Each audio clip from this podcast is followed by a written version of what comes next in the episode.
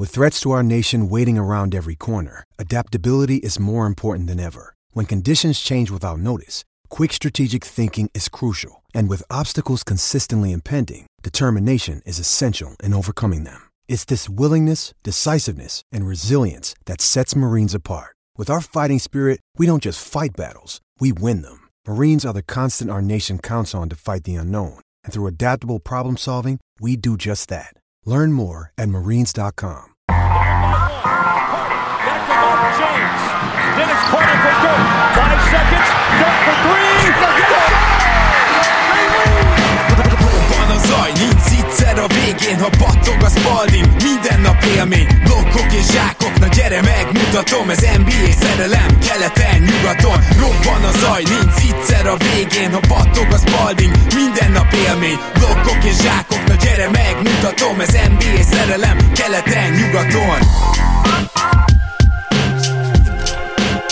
Éj jó! Szép jó napot kívánunk mindenkinek! Ez itt a Rep City keleten-nyugaton podcast a mikrofonok mögött Zukály Zoltán és Rédai Gábor. Szia Zoli! Szia Gábor, sziasztok, örülök, hogy itt lehetek.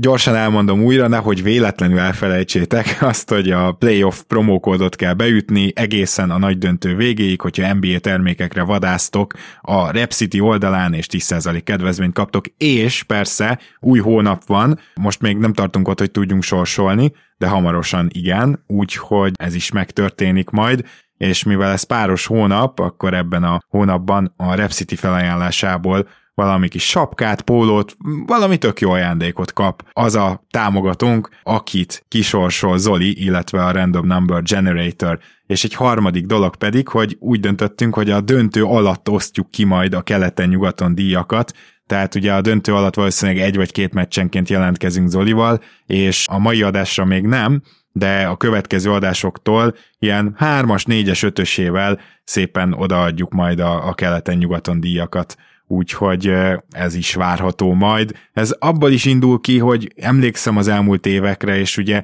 csak a döntőről beszélni, amikor csak az a téma, egy kicsit rövidek az adások, már mint most nem vagyunk ennyire stahanovisták, nem azért mondom, csak már kicsit ilyen önismétlőek lesznek, amikor már tényleg csak egy pár harcot elemzel folyamatosan, úgyhogy ide szerintem tök jó lesz ez plusz tartalomnak, és most az első mérkőzésen vagyunk túl, ennek az elemzését viszont nem csak magunkra szerettük volna bízni, hanem egyik kedvenc szakértőnket és vendégünket is meghívtuk, Gobodics Tomi a vonalban a kezdőt újságírója. Szia Tomi! Sziasztok, köszönöm, hogy hívtatok! Szia Tomi, én is üdvözöllek! És az első mérkőzésen rögtön elvette a pályaelőnyt a Boston Celtics, mégpedig egy egészen hullámzó találkozón, és szeretnék egy ilyen bevezető gondolatot mondani, mert nagyon érdekes az, hogy ugye a Golden State amivel sikeres lett, annak nyilvánvalóan a Steph Curry pick and roll-ok, illetve az általa kezdeményezett akciók hatalmas részei voltak, és így az egész liga végigment igazából egy ilyen evolúción, hogy ugye,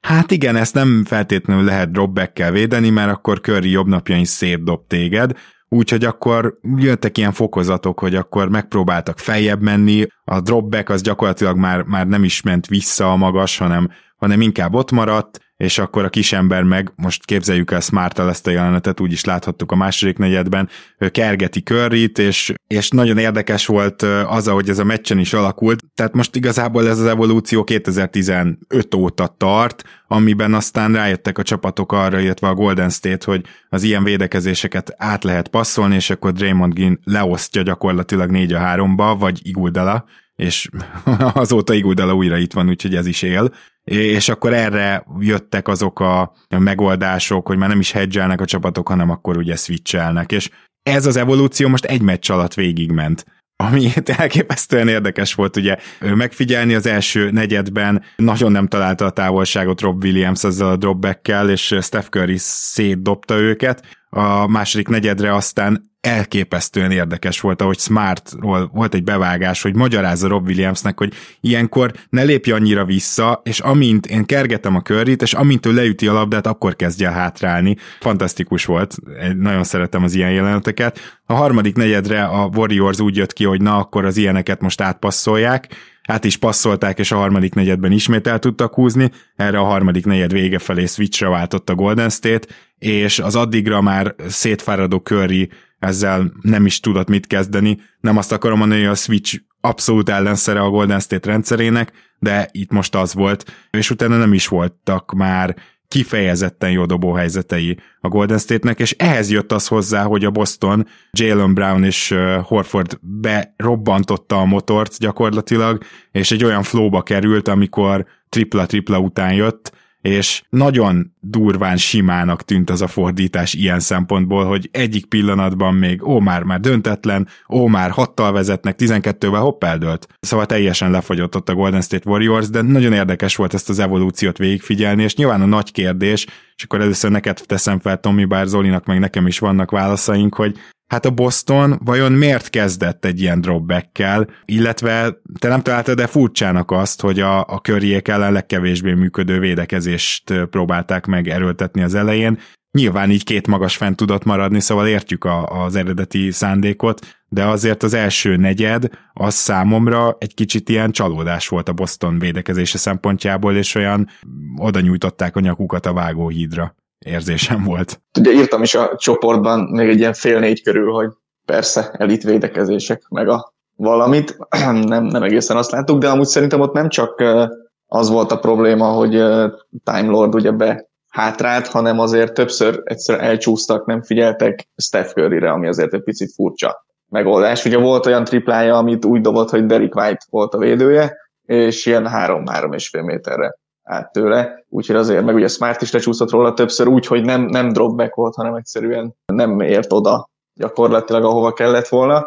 Az, hogy miért ilyen védekezést választott elsőre a Boston, én ezt szinte minden ilyen első meccses felvezetőben leszoktam írni, hogy az első meccs az mindig ilyen, nézzük meg, hogy hogyan állunk egymással uh-huh. gyakorlatilag, és ott azért meg lehet még próbálni az elején sok mindent. Most azért, hogyha ott nem csúsznak el ennyire, vagy Curry esetleg gyengébben dob, akkor mindjárt nem nézett volna ki annyira rosszul ez a történet, de az a nagyon nagy dolog udokában szerintem, és az egész playoffban ezt látni, hogy annyira gyorsan reagál, még meccsek közben is, ezt a hítelen is láttuk szerintem, meg, meg akár a Milwaukee ellen is, ilyen apróságokat nagyon hamar meg tud fordítani, és ugye itt is gyakorlatilag rögtön. Jó, ez nem működik, akkor, akkor váltsunk, és egyébként nagyon sokszor működött a smallból. Én egyébként arra számítok, hogy a folytatásban majd ez lesz a leggyakrabban használt formáció. Két magassal nem voltak olyan jók, meg hát ugye azért a jelenlegi Time lord nem biztos, hogy lehet más csinálni.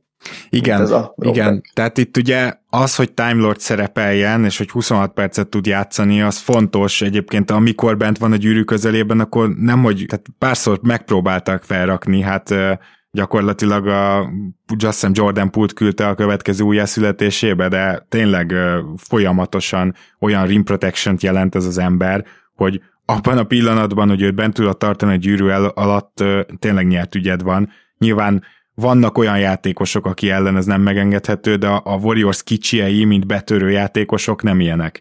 És ezért is fontos, de Zoli, te mondtál az admin chatben még egy fontos dolgot szerintem, hogy végül is a Boston nem szeretne valószínűleg az első pillanattól kezdve switchelni, mert az talán nem tartható, főleg két hétmeccses sorozat után, hogy utána még végig switcheld a Warriors mozgó rendszere ellen az egész meccset. Igen, ezt szerintem mindenképpen így van. Azért is szokták mondani, hogy, hogy a, meg valószínűleg Tom is azért írta éjjel is azt a, azt a mondatot, hogy hogy nem mindig számít az a Warriors ellen tényleg, hogy valaki milyen egyéni védő. És ezért zseniális ez a rendszer egyébként, amit Kör is csinált, hogy ami ugye az árásokra épül, amikor ezt említettük, hogy 6000 screent osztottak ki egymásnak az alapszokat során a Warriors játékosok, ez 400-zal több volt, mint a második helyzet csapat, én nem, nem emlékszem, hogy melyik volt a második helyzet csapat. És, Bár, uh, hogyha tippelnem kéne, akkor vagy a Miami, vagy a Jazz.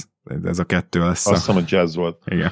Tényleg az a hihetetlen ember hogy ki tudod úgymond venni a, a másik kezéből a, az irányítást, és a, a Celtics azért annyira jó védőcsapat, mert ők egy kezdeményező védőcsapat, nem pedig reagáló, tehát ők, ők helyezik a nyomást rád, de Warriors ellen azért ezt nem feltétlenül lehet mindig megtenni. Hogyha az ő szemszögükből, a Warriors szemszögéből nézem ezt a mérkőzést, szerintem abszolút van, vannak pozitív dolgok. Az első negyedben és, és, a, és a harmadik negyedben gyakorlatilag azt csináltak, amit akartak a támadó oldalon, és azért ezt ezzel a Celtics ellen szerintem még így egy-két negyedre se nagyon mutatta meg senki ebben a play Viszont több az aggasztó dolog szerintem az ő oldalukon, és itt visszatérve kicsit ugye a zóna védekezésre is, amiről szintén beszéltünk előző adásokban, hogy persze a zóna egy gimmick, ezt megint láttuk. Pár percet dobta be a negyedik negyedben a Warriors, és, és azt se lehet végigjátszani. A switch védekezés a Celtics oldalon az természetesen nem gimmick, az egy legit olyan fegyver, amihez akár egész meccsen is lehet nyúlni, de nem tényleg nem feltétlenül akarod azt csinálni a meccs 48 percébe 7 meccsen keresztül. Tehát itt, itt valamit mérlegelni kell, főleg egy olyan rövid csapatnál is, amilyen ugye a, a Celtics. Tehát ők kifejezetten rövidek, és hát nagyon meg kell gondolni, hogy, hogy akár már Tice-t is játszhatod el, aki elvileg ugye a nyolcadik embered, nélküle egy-egy hét, hét emberes rotációval mennek gyakorlatilag ugye White tud játszani, illetve ugye Grant Williams tud játszani a, a cserék közül sokat, meg mondjuk Pritchard még valamilyen szinten, de őt sem feltétlenül akarod már azért mondjuk egy ilyen 20 plusz percet pályán hagyni, most is 16 percet volt fent, és szerintem ezt fogjuk látni a sorozatban.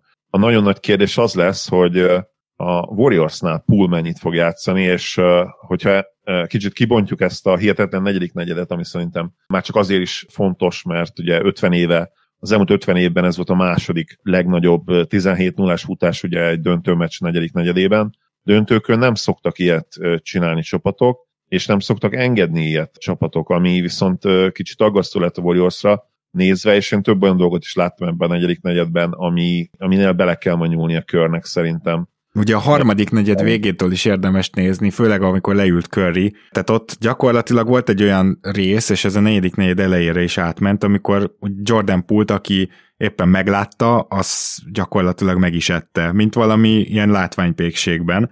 És tényleg úgy látta az ember akkor, hogy egy vadászat indult, de hozzáteszem, hogy azért Clay sem tett ki nagyon magáért, ő ezen a meccsen besegítő védekezésben se nézett ki jól, ezt hozzáteszem, de Pool meg egyenesen katasztrofálisan nézett ki, és beszéltünk erről a Pool-White dologról, Hát ez szinte, szinte döntő faktor volt, hiszen a másik oldalon White élete egyik legjobb playoff meccsét hozta, azt gondolom, ezt minden további nélkül mondhatjuk, és ami ezeket a line illeti, amire te is utaltál, és akkor itt majd tovább is dobnám ezzel Tominak a szót, lehetséges, hogy vannak bizonyos line amik a Celtics ellen nem lesznek majd megoldások, mert, mert nem tudsz velük támadni. De van egy olyan érzése is az embernek, hogy a Celtics védői ellen igazán csak Curry tudott bármilyen klasszikus módon, tehát például labdaleütésből védelmet bontani viszont Curry nem játszhat 48 percet, tehát azért ez egy, szerintem ez egy komoly dilemma, nem tudom, egyetértesz a Tomi, hogy a Curry nélküli line hogy tudod úgy megoldani, hogy az a Celtics ellen támadásban bármire is menjen. Hát az csak pult tudod hozni, mert különben nincs kinek odaadni. Na, ez az. A, a, labdát gyakorlatilag.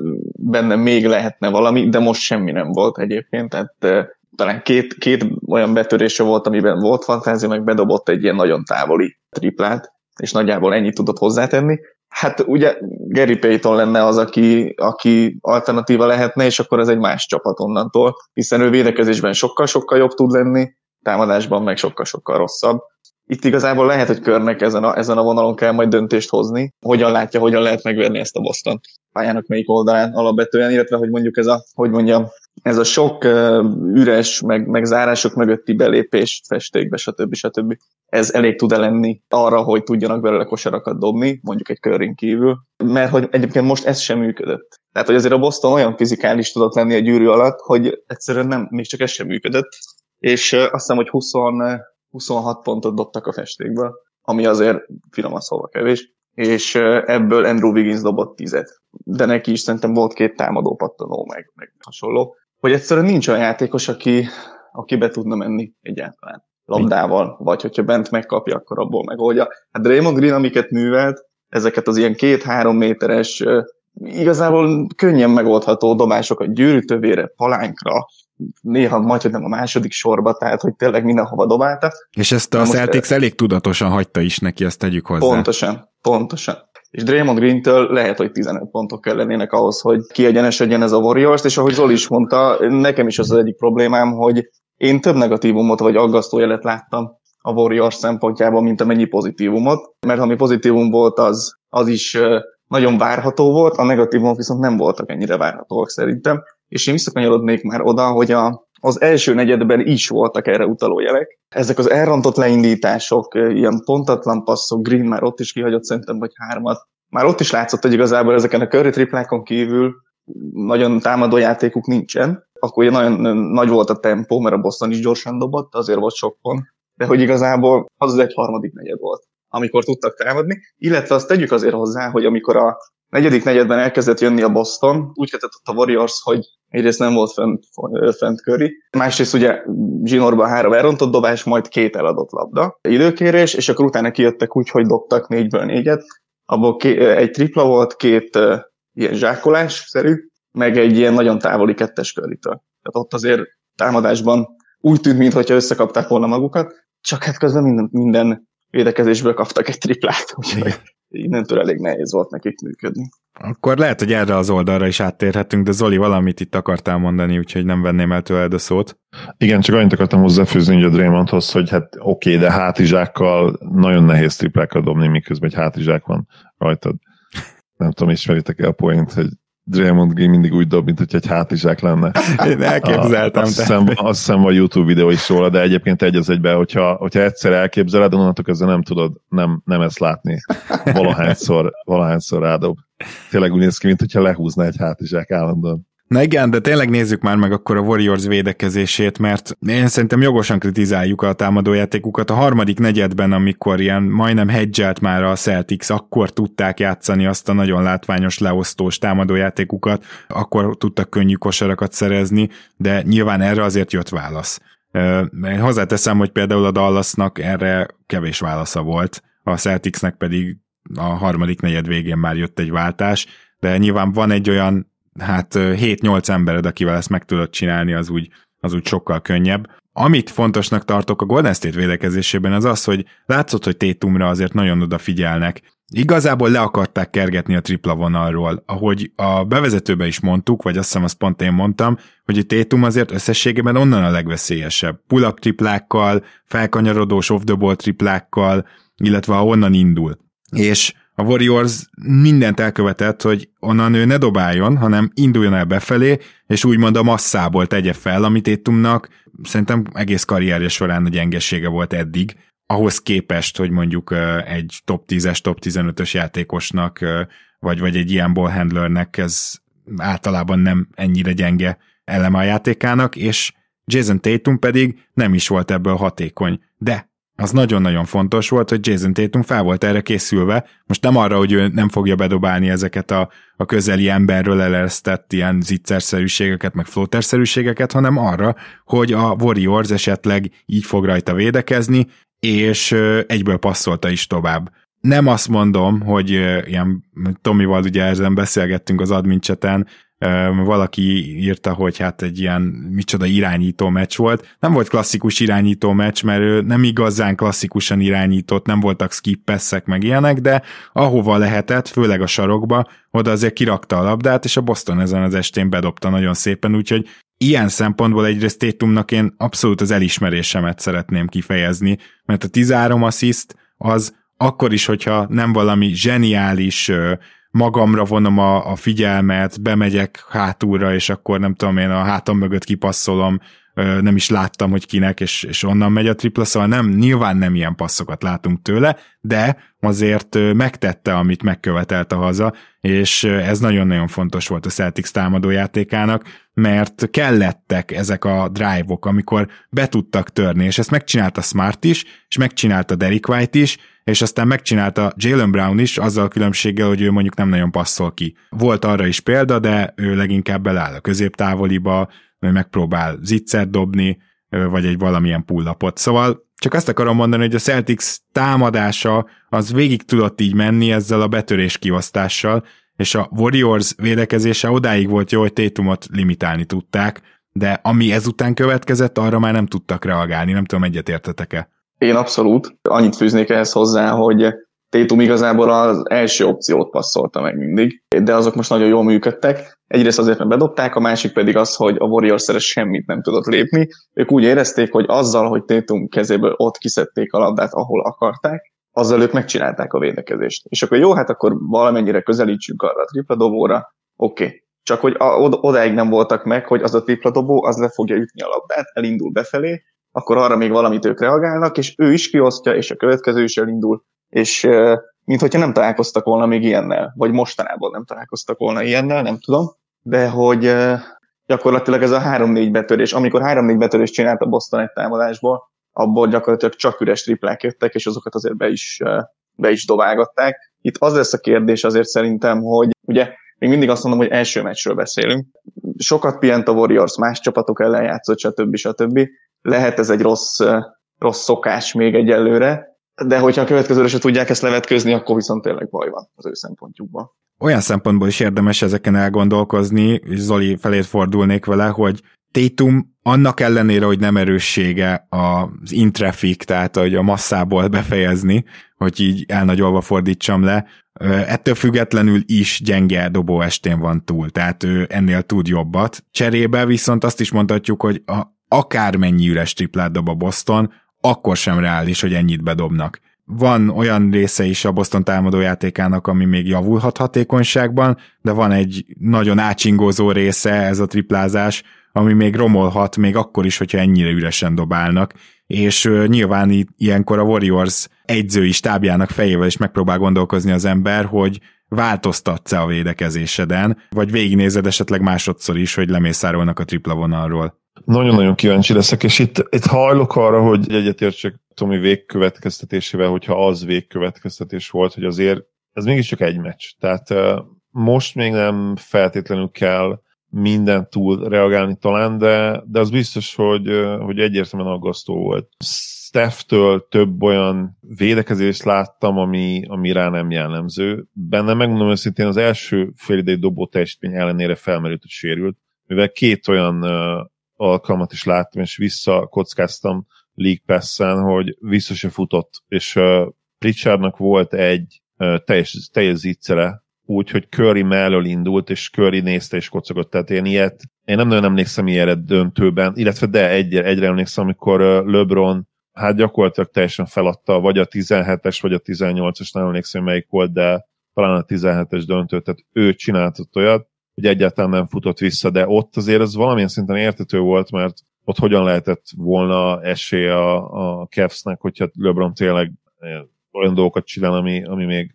nála is relatíve ritka. Itt meg azért a Warriors nyilván nincs ilyen szintű underdog szerepben, sőt, elvileg semmilyen underdog szerepben nincsen, mert ők az esélyesek. Szóval ez nagyon-nagyon fura volt számomra. A, a pool kérdéskör lesz még nyilván kulcs.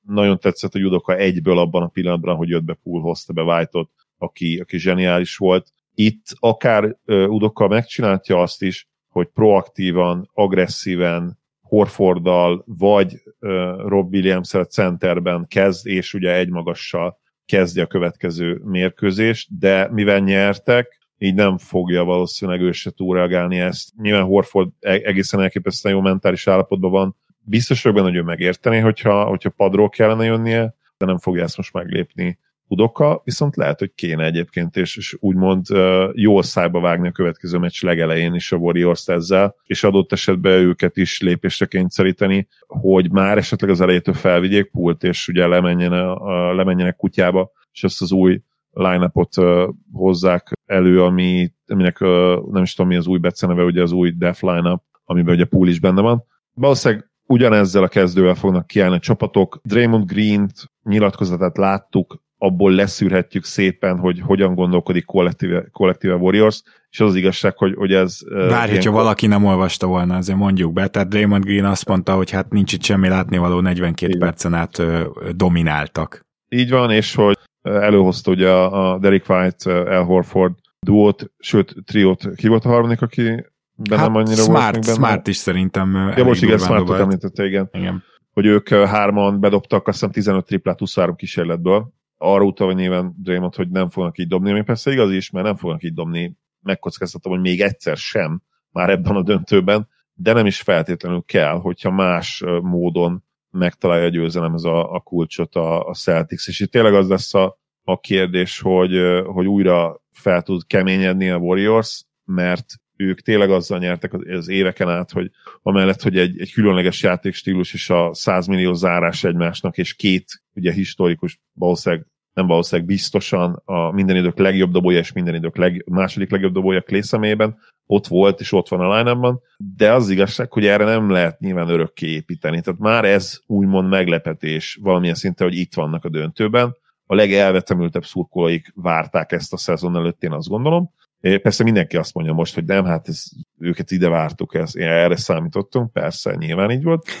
De körnek azt, azt fel kell tudni mérni, hogy, hogy itt neki bele kell majd tudni nyúlni a meccsekbe, mert azt szerintem kevés lesz, amit eddig kiraktak a pályára, úgy az egész playoff alatt. Tehát szerintem a Memphis sorozatban kifejezetten, már nem is gyengén, de szerintem nem játszottak annyira jól, illetve nyilván a, a, a matchup és a játékstílus nem volt kedvező, ugye beszéltünk erről nagyon sokat, hogy gyakorlatilag hét meccsnek kellett volna lenni, én, én ezt ki is mondom. Viszont a Celtics egy olyan védő csapat, amelyik ennél sokkal jobban is tud védekezni, mint amit tegnap láttunk tőlük. Mm-hmm. Úgyhogy nagyon-nagyon kíváncsi leszek, de, de én Pult valószínűleg már a második meccsen kevesebbet játszhatnám, és mondom, hogyha Udoka lennék, akkor lehet, hogy, hogy megpróbálnám jól szájba vágni a meccsen én a warriors és egyből lemennék a, az egymagasos ötösömmel, és White-ot, megnézném White-ot, hogy tudja azt folytatni, amit ezen a e, és első meccsen hozott. Na, hagyj vitatkozzak most akkor, ha már olyan ritkán vitatkozunk, hogy én viszont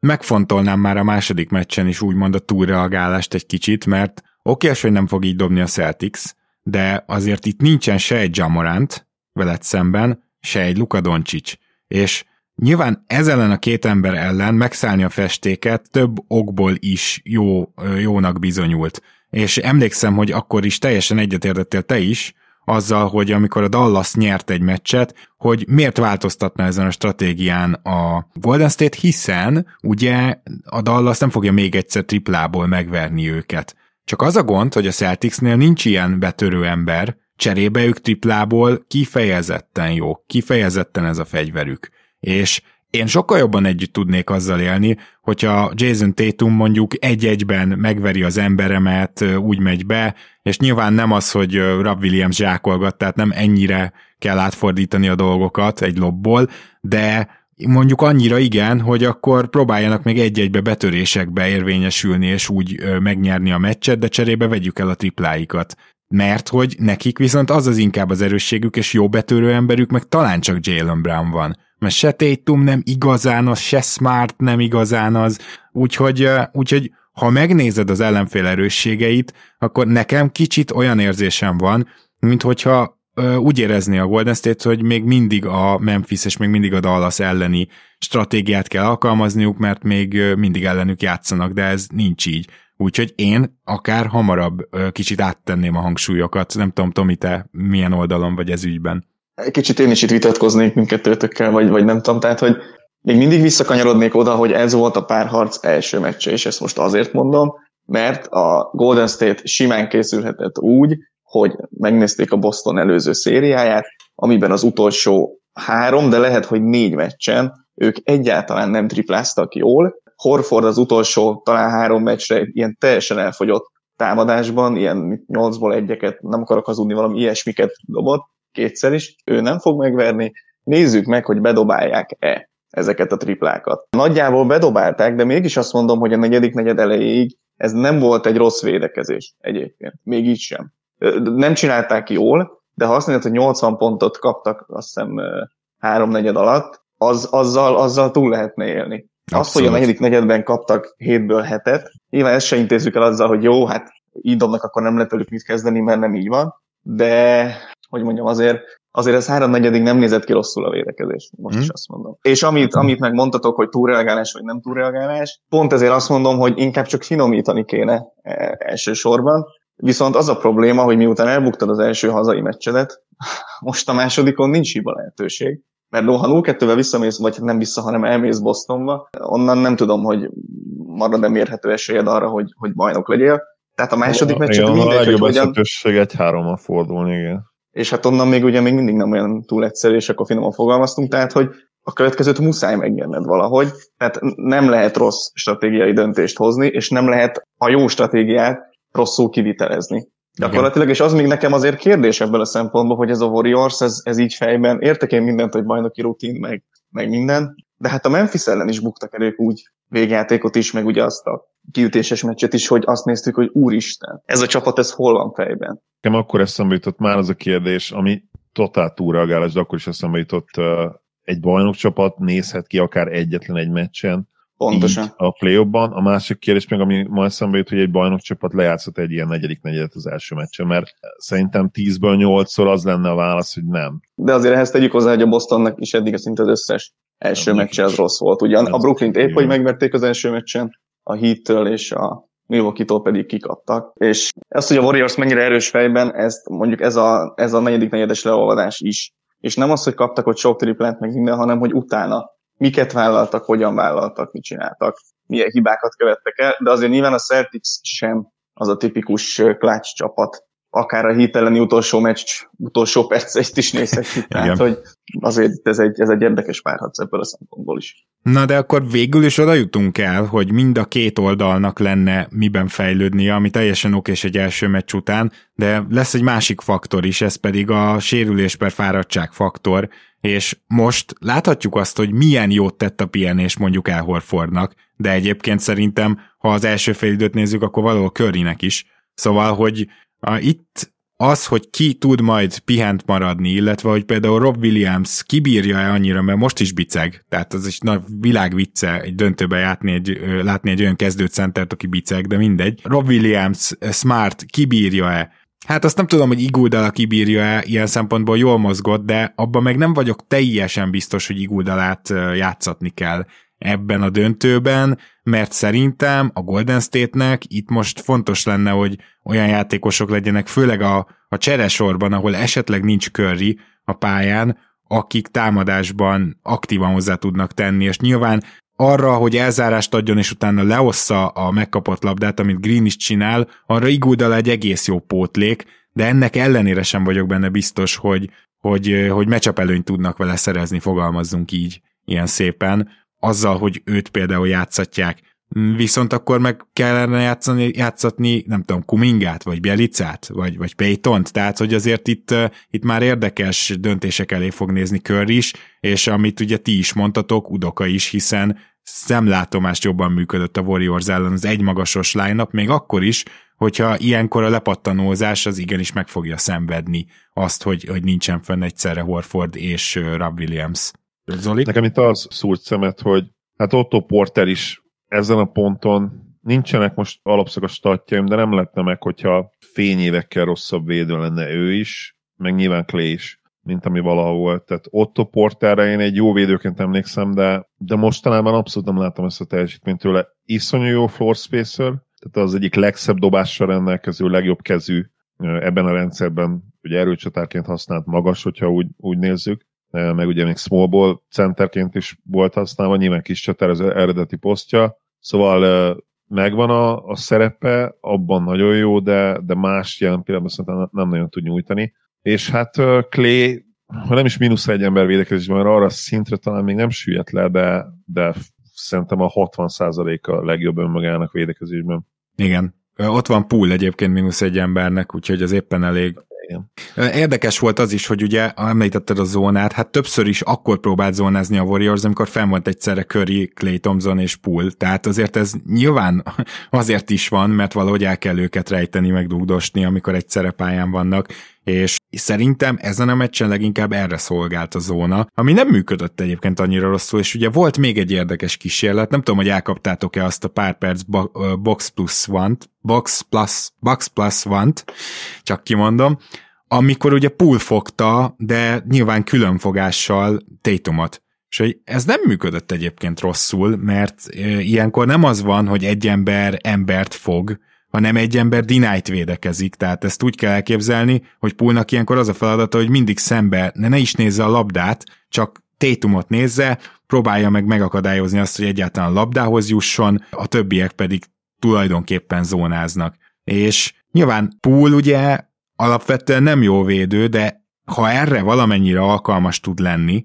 akkor szerintem lehet, hogy ebből a megoldásból többet is láthatunk majd, mert ez, ez ezen a meccsen szerintem nem működött olyan rosszul, illetve a zónában is el lehet őt rejteni. Talán ez a két olyan verzió van, ahol reálisan ő fent tud maradni a pályán.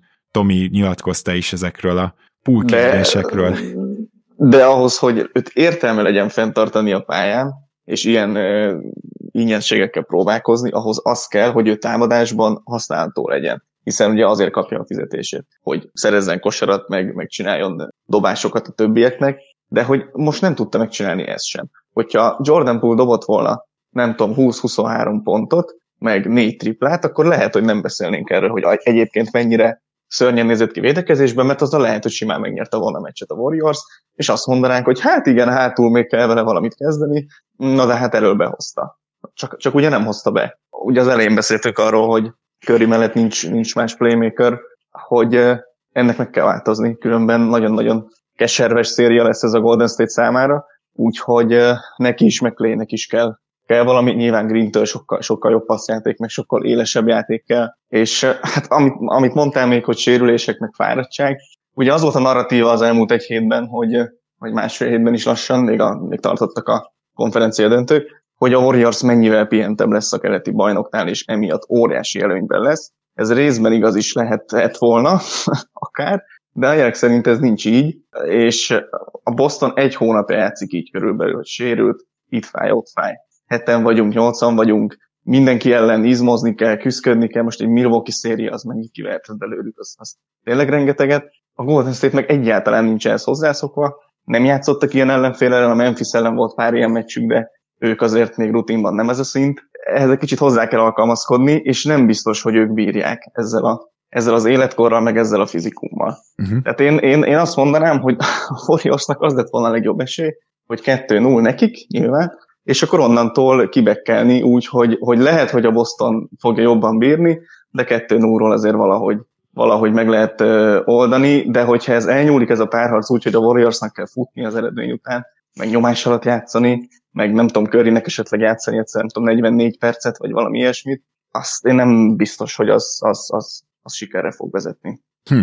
Igen, az a helyzet, hogy nem nagyon tudok ezzel vitatkozni, és nekem is teljesen hasonló gondolataim voltak, úgyhogy igazából hozzáfűzni se tudok mit. Még arra térjünk ki szerintem, hogy a Golden State Warriors és a Boston következő mérkőzései előtt viszont ugye, tehát a döntő kicsit elnyújtottabb, és általában két és fél-három nap pihenés van a két mérkőzés között. Ennek én nagyon örülök, szerintem tök jó mind a két csapat, hát hogy is mondjam, csak imádni fogja azt, hogy nem kell két naponta játszani feltétlenül, de talán ez megakadályozza azt, hogy ilyen, ilyen totál elfogyásokat lássunk, mint amit például Horfordtól láttunk a Miami széria végére, aki most ugye fantasztikus volt, és én még Jalen Brownról akartam két szót szólni, Brown az, akire jelenleg nem nagyon van így ebben a formában Gary Payton nélkül embere a Golden State-nek. Biztos, hogy vagy Clay, vagy Poole időnként rá fog kerülni, és Brown ezekből el tudott indulni ezen a meccsen is. Én azt gondolom, hogy ott a harmadik negyed vége, negyedik negyed eleje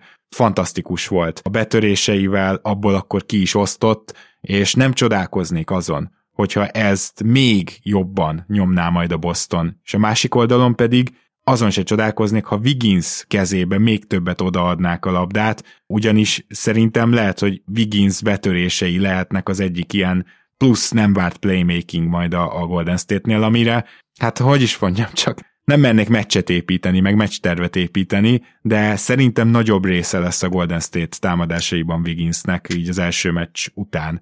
Az Ali? Azért egyetértek, még a zónára akartam kicsit kitérni, hogy a, a box van pillanatot elkaptam, igen, viszont a negyedik negyedben ott annyira nem működött, tehát megpróbálta ugye kör ilyen change of pace-ként, és azt hiszem 3 per 3 triplát nyomtak rajta egy olyan másfél perc alatt, utána vissza is mentek. Lehet, hogy elfogult is vagyok a zónával szemben, én ugye nagyon utáltam, kivétel a 2011-et, akkor bejött nekünk ugye a döntőben, de ugye egyébként hát a Mavericks-et nagyon sokszor szétszivatták ugye a zóna védekezéssel, és itt mondjuk a két nagy kosárlabda koponyát rakunk egymásra szembe kicsit vicces kontextusban, ugye Rick Carlisle az egyik, aki azt mondja a zónáról, hogy hogy ez egy kiváló ilyen, ilyen ritmus megszakító védekezés, míg Dwayne Casey, a zseni Dwayne Casey meg azt mondja, hogy ez egy, tulajdonképpen egy uh, switch típus, ugye úgy mondja szó szerint egy glorified switch, tehát ugye ez igazából egy switch védekezés, csak, csak picit átalakítva. Nyilván ez így ebben a formában nem igaz, és persze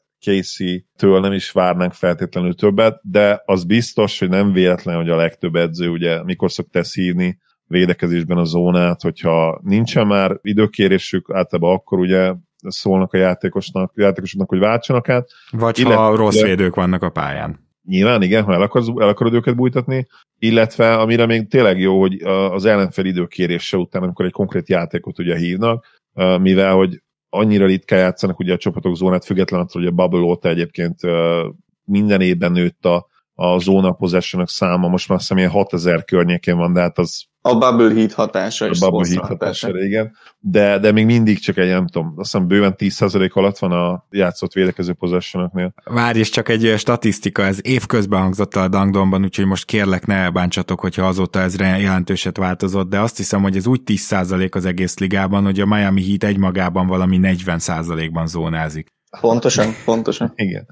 Igen, és uh, szóval amire tényleg jó egyébként, mert, mert ugye kevés csapat játsza sokszor, hogy eleve nem ilyen védekezésre rakod, rajzolt fel a figurákat, és hogyha beállsz zónába, akkor valamilyen szinten ugye megkavarod az ellenfelet. De ez volt az egyik, amit akartam még. A másik pedig egy kérdés felétek, hogy, és erre egy külön adást is fel lehetne fűzni, nyilván most nem kell ezt feltétlenül kibontanotok, de hogy most már azért elég sokan adnak annak hangot, hogy most lett úgy igazán idegesítő az, hogy a triplák és a triplák, és hogy gyakorlatilag minden meccset az dönti el, hogy melyik csapat dobja jól, és melyik csapat nem. Nem tudom, hogy, hogy ezzel mennyire értetek egyet. Én még mindig azért meglátom a, a sport szépségeit a, az úgymond a triplákhoz vezető útban is, a, a játékhívásokban, de, de tény, hogy azért semmelyik másik játékelem nem olyan fontos ma, mint a tripla, és ezt megint ez a meccs bebizonyította. Amikor egy meccs úgy dől el, hogy mondjuk valaki nagyon jól triplázik, például ugye a Mavericks most 21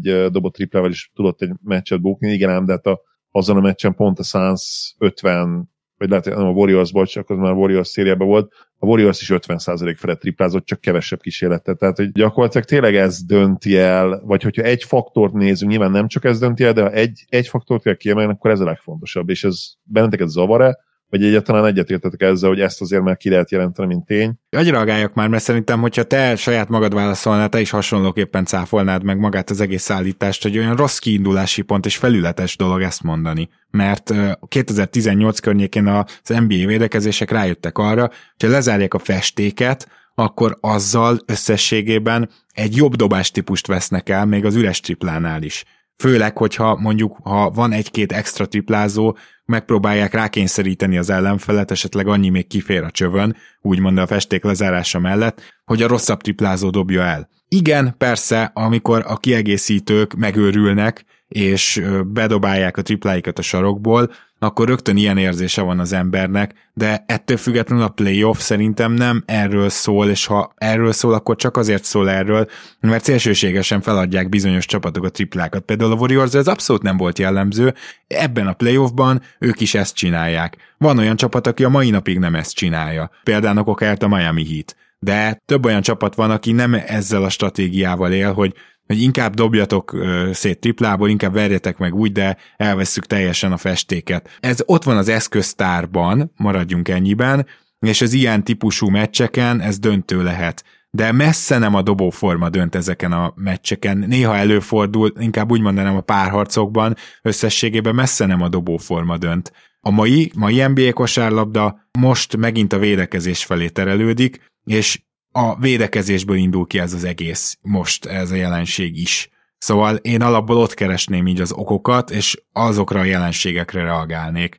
Nem tudom, mennyire értetek egyet ezzel a válaszsal.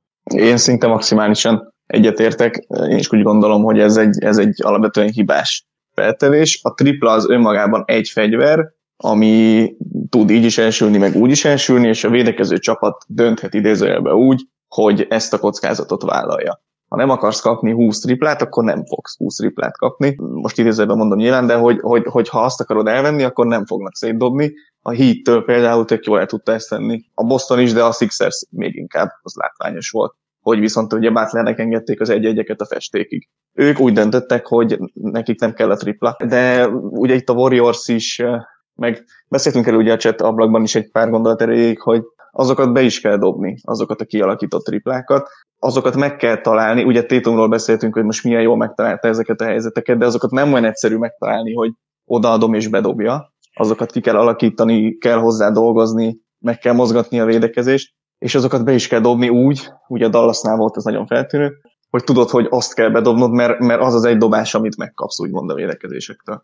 És nyilván a védekezések erre akarnak játszani, hogy, hogy olyan nyomás alá helyezik ezeket a kiegészítőket, hogy ne dobják be extra százalékkal, és ha jön egy ilyen meccs, amikor bedobnak 20 hát köszönjük szépen, majd kicsit igazítunk, meg kicsit jobban figyelünk, és legközelebb nem dobják be. És igazából ezt most már egyre több ilyen bajnok és csapatnál látni, és igazából nagyon bántó tud lenni persze, amikor jön egy ilyen 7 per 7. Ugye azt hiszem pont a Boston nézett bele a talán a Milwaukee ellen, azt hiszem Milwaukee ellen volt egy ilyen negyedik hogy kaptak ők meg talán ilyen 6-ból 6 vagy valami hasonlót. Szóval, hogy nyilván ők is ugyanígy jártak már egyszer, ezzel együtt kell élni, meg együtt is élnek szerintem csapatok. Én maximálisan egyetértek veletek egyébként, magam is így fogalmaztam volna meg, és még azt hozzátenném, hogy én akkor fogok felülni erre a vonatra majd egyszer, ha felülök, amikor látok egy olyan döntőt, amit egy csapat úgy nyer meg, hogy hiányoznak ezek a nagyon nehéz, ezek a Kobis, vagy tavaly Jannisos, vagy 2011-es Dörkös, vagy akár LeBron, Wade bajnoki címekből, vagy ugye Kawhi Spursnél. Szóval ezek a nagyon nehéz kettesek, ezek a félpás kettesek. Tehát én nem emlékszem olyanra, hogy egy bajnokcsapat úgy nyert volna bajnoki címet, hogy, hogy ezek teljesen hiányoztak a játékukból. Ez a Houston Én... bajnoki címe lett volna egyébként. Az lett volna, igen. És ha majd ez egyszer megtörténik, akkor azt mondom, igen, hogy talán átestünk a ló túloldalára, de, de én nem érzem azt, hogy, hogy ott tartunk, és... De, de, de akkor sem a dobóforma, érted? Tehát akkor is inkább azt mondom, hogy összeraksz egy olyan csapatot, amelyikben van annyi shooter, hogy, és kijön egy, nem tudom micsoda, de akkor sem az van, hogy jó, most mit tudom, beesett öt triplánk, és akkor az... Igen, itt, itt, hogyha szurkoló valaki, tényleg azt kell megpróbálni, hogy ne, ne csak ez, tehát vannak nyilván dolgok, amik idegesítenek a játékba, de, de azt kell ilyenkor megpróbálni, hogy nem csak arra koncentrálsz, mert ha, ha azzal foglalkozol, hogy jaj, mert megint 40 triplát rádobott a, a, a Celtics és 45-öt a Warriors, majdnem 100 tripla kettőjüktől, igen, akkor persze idegesíteni fog, de van egy csomó más dolog a pályán, ami még történik, és amire érdemes koncentrálni, és igazából magatokkal csesztek hogyha erre koncentráltok, úgymond, és tényleg nem látjátok meg a játék szépségét. Aztán lehet, hogy akit nagyon-nagyon idegesít, az már nem is nézte meg ezt a meccset, és már lehet, hogy kiszállt az NBA-ből az elmúlt egy-két évben, nem tudom. Ja, hát minden esetre önmagában szerintem a végtelen tripla zuhatag az most már tényleg a védekezéseknek lett a kérdése, és most, a, most nem a támadó irányba megy tovább az NBA már egy-két, egy éve azt mondom, az idei év egy, egy másik irány, úgyhogy azoknak is azt mondanám, hogy jöjjenek vissza. Bár ezt úgyse hallják akkor valószínűleg. Na mindegy, ez egy nagyon érdekes téma a felvetés volt, köszi szépen Zoli, és szerintem tök jó volt zárszónak is. Még egy körkérdés, Mind a hárman azt hiszem 4-3-as Golden State sikert tippeltünk az első meccs fényében. Bárki változtatna-e a tippjén? Tomi? Én nem tippeltem, ha a kezdőt és beharangozóra gondolsz, azt Agárdi Laci kiváló oh. kollégánk írta. Akkor legyél, legyél uh, velünk őszinte, hogy Nagyon-nagyon hülyén fog hangzani, ha azt mondom, hogy én a 4-2 boston mondtam volna, ezért most ezt nem mondom, de, de most... az első meccs után meg mégiscsak azt kéne. Hát mondom, figyelj, azt mondtad. El, elhiszük neked, Tomi, figyelj, elhiszük. Tehát. Úgyhogy azt mondtad. De annyit, annyit hozzátéve, hogy ha ez megtörténik, akkor hosszú idő után a Boston lesz az első csapat szerintem, amelyik úgy nyer bajnoki címet, hogy nincs nála aktuálisan top 5-ös vagy top 5-ös játékra képes yep. kosárlabdázó. Ezt Egyébként lehet, hogy a Warriorsnál sincsen jelen pillanatban, de ezt még kicsit hagyjuk. Uh-huh. Zoli, te változtatnál a 4-3-ban? Egyelőre nem, de hogyha a Celtics megnyeri a következőt, akkor akkor, akkor nincs menekvés.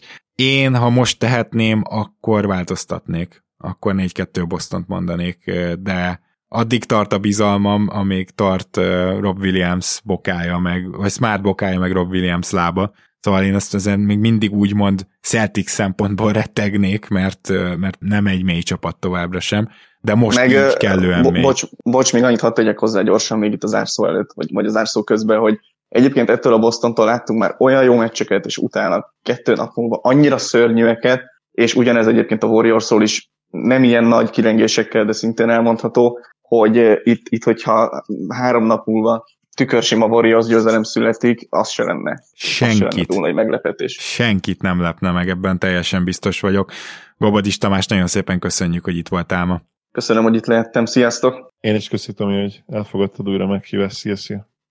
Zoli, mi meg akkor készülgetünk lassan keleten-nyugaton díjakkal is. Én őszintén szóval alig várom, mert nem tudom, hogy hogy vagy vele, de van a döntő, hogyha mondjuk nem a te saját csapatod jut be a döntőbe, tehát nyilván Raptors döntő alatt nem éreztem ezt, de addigra azért egy kis ilyen, ilyen fáradtság, ilyen túlcsordulás felgyülemlik bennem, és ugye az adások is nem annyira változatosak már egy ideje olyan szempontból, hogy folyamatosan játékot elemzünk, párharcot elemzünk, és én ezért várom azt, hogy egy kicsit a keleten-nyugaton díjakkal ki tudjunk lépni ebből. Én is várom, igen, és közben eszembe egy jó nyári adás téma is. Olyan statok, amik nem léteznek, de nagyon hasznosak, nagyon jók lennének. Az egyik ilyen, arról vitatkoztunk, beszélgettünk, ugye, hogy Tatum, Jason Tatum milyen labdakezelő, és hogy milyen kár, hogy nincs olyan stat például, hogy mondjuk cselezésnél ki mennyiszer hagyja el a labdát, milyen százalékban hagyod el a labdát, hogyha cselezni próbálsz, milyen százalékkal tudod cselezésből tudsz kosár, kosára befejezni, vagy büntetőt kiarcolni,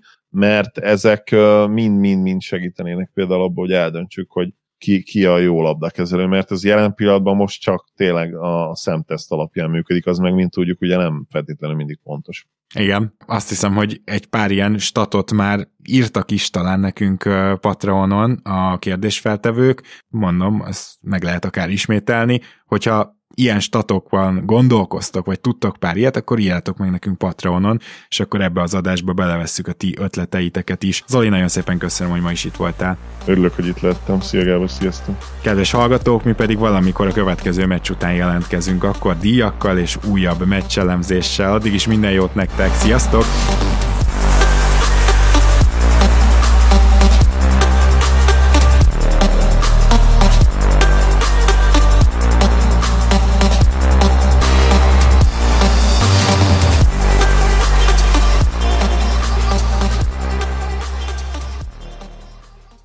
Ha más podcastekre is kíváncsi vagy, hallgassd meg a Béton műsor ajánlóját.